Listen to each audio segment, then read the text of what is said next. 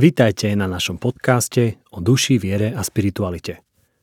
Toto obdobie je pre mnohých dosť hektické, ako pre mňa, tak aj pre našich hostí. To sa odrazilo aj na tom, že práca na jednej epizóde, ktorá obnáša výber témy, kontaktovanie potenciálneho hostia, práca na otázkach alebo takisto aj príprava našeho hostia trvá možno trochu dlhšie ako obvykle. Pracujeme na veľmi zaujímavých témach, Napríklad s Jankou Trajtelovou chceme na obraze kresťanských mystikov rozobrať tému vnútornej slobody človeka a pozrieť sa, čo znamená vnútorná sloboda dnes.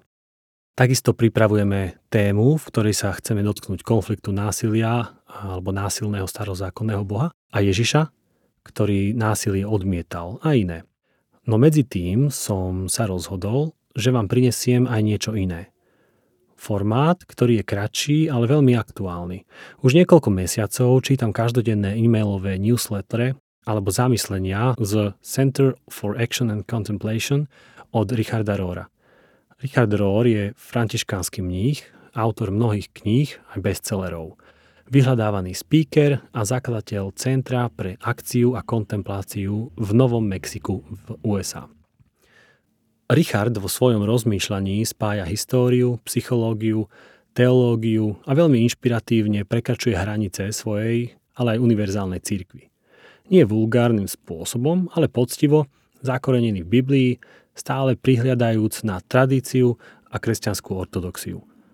Myslím si, že prednešok je múdrym prorockým hlasom, ktorý často vystihne podstatu a vie ju aj dobre vyjadriť.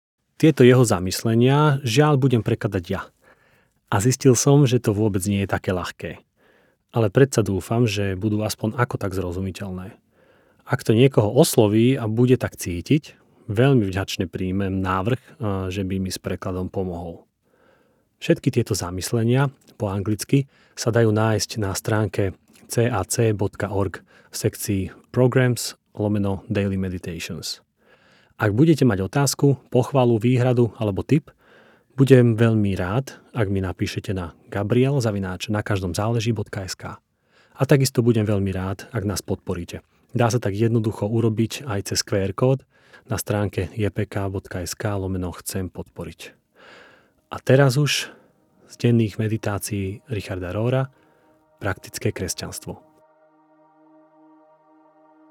Keď si kresťanská tradícia osvojila imperiálneho Krista, žijúceho vo svete statických a mýtických prehlásení, zatvorila vieru do veľmi malej krabice. Kristus význaní a kréd nemá veľa spoločného s reálnym, skutočným a historickým Ježišom z Nazareta z mesa a kostí. Namiesto toho je tento obraz väčšinou mentálnou abstrakciou, s malým srdcom výlučne duchovný a takmer so žiadnym telom alebo dušou. Niekedy sa zdá, že jediným poslaním kresťanstva je neustále presadzovať svoju víziu a filozofiu. To sa stane, keď pri evaníliu prevezme réžiu moc a inštitúcia. Vedeli ste, že prvých sedem cirkevných koncilov, na ktorých sa zhodli východ aj západ, bolo buď zvolaných, alebo formálne riadených cisármi.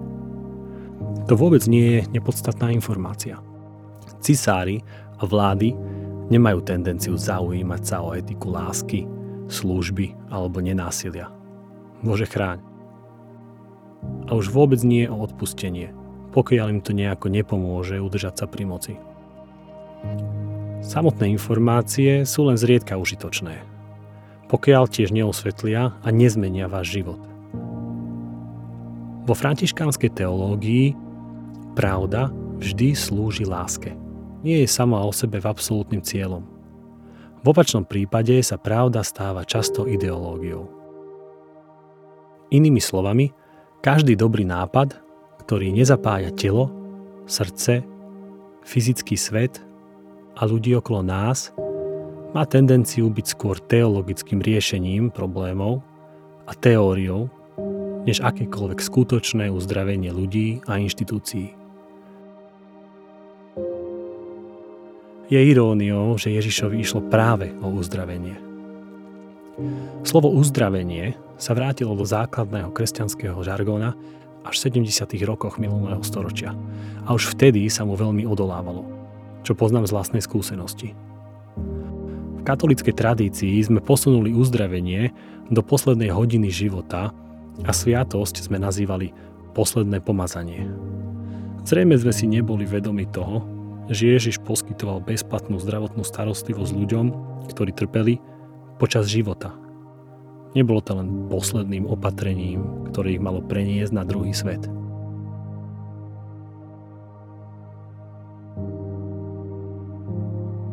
Z oficiálnych vyznaní viery by ste to neuhádli.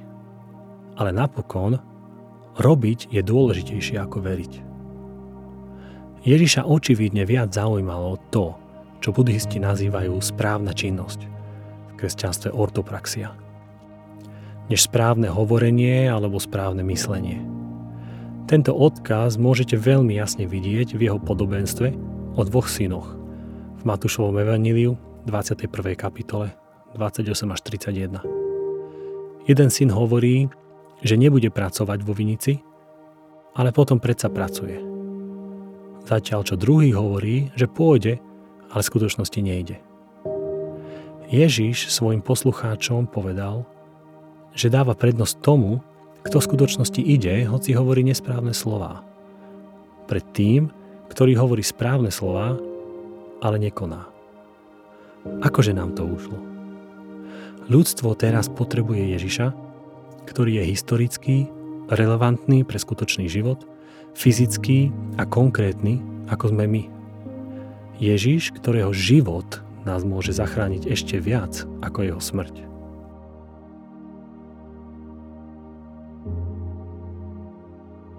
Ježiša, ktorého môžeme napodobňovať praktickými spôsobmi a ktorý nastavuje latku pre to, čo znamená byť skutočne človekom.